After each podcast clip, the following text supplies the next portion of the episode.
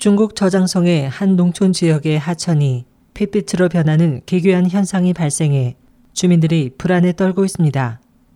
24일 중국 저장재선은 창난현 룽강진의 신메이저우촌을 흐르는 하천의 일부 구간이 이날 오전 갑자기 핏빛으로 변했다고 보도했습니다.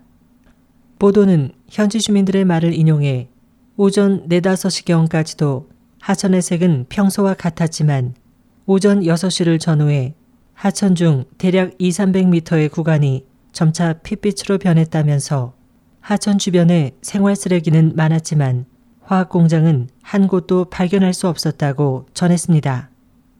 이에 대해 당국은 자세한 원인은 밝히지 않은 채 수질 오염에 따른 현상의 가능성이 클 것이라는 추측만 하고 있습니다.